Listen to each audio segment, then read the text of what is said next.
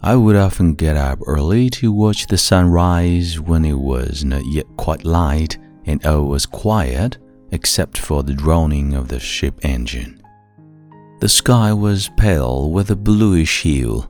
Soon a streak of pink dawn broke over the horizon, expanding gradually and becoming brighter and brighter. Knowing that the sun was about to rise, I had my eyes fixed on a distant edge of the sea.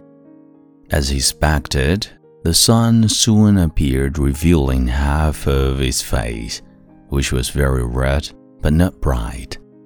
It kept rising laboriously, bit by bit, as if weighted down with a heavy burden on its back until, after breaking through the rosy clouds, it completely emerged from the sea aglow with a lovely red. Then, before I knew it, the dark red orb began to shine blazingly, dazzling my eyes until they stung and all of a sudden lighting up the surrounding cloud.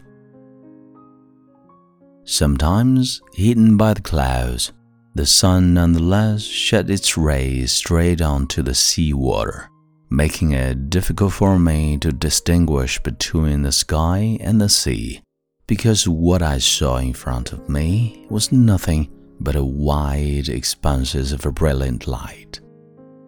Sometimes, with thick layer of dark clouds hanging in the sky, the sun was hardly visible to the naked eye, but its readings managed to show through the dark clouds to etch them with golden lace. Then, after gradually breaking through the tight encirclement, it came into full view and even dyed the dark clouds purple or scarlet. At the moment, apart from the sun, the clouds and the sea water, I too was luminous. Wasn't that a marvelous spectacle?